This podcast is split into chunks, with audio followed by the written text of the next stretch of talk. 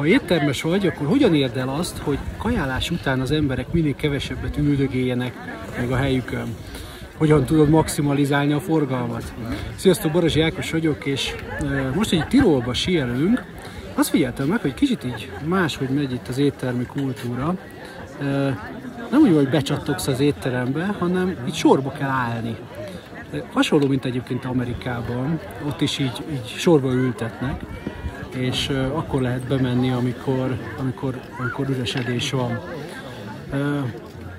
Vannak ugye ennek fokozatai, és hát ezt eléggé mesterire emelték itt Tirolban, mert hogyha megnézitek, mögöttünk, ott kajálnak az emberek, és konkrétan mellettük állunk, belelátunk a szájukba, picit így nyomást gyakorlunk rájuk, hogy hát menjél már, jó, meghajoltál, húzzál már a francba. Hát nyilván sokakat ez nem érdekel, de biztos vannak olyan emberek, akik érzik a nyomást, és kicsit gyorsabban, hogy mondjam, mennek el, és jöhet a következő vendég így tudod egész kultúráltá tenni egyébként a, az étkeztetést, hogy úgy mondjam, és, és maximalizálni azt, hogy, hogy hány ember tudsz egy nap kiszolgálni, mert hogyha, mert nem üldögélnek egész egyszerűen annyit az emberek, tehát nincs pofád ott üldögélni, miközben melletted két méterre, meg az ember várja azt, hogy már a helyedet elfoglalhassa.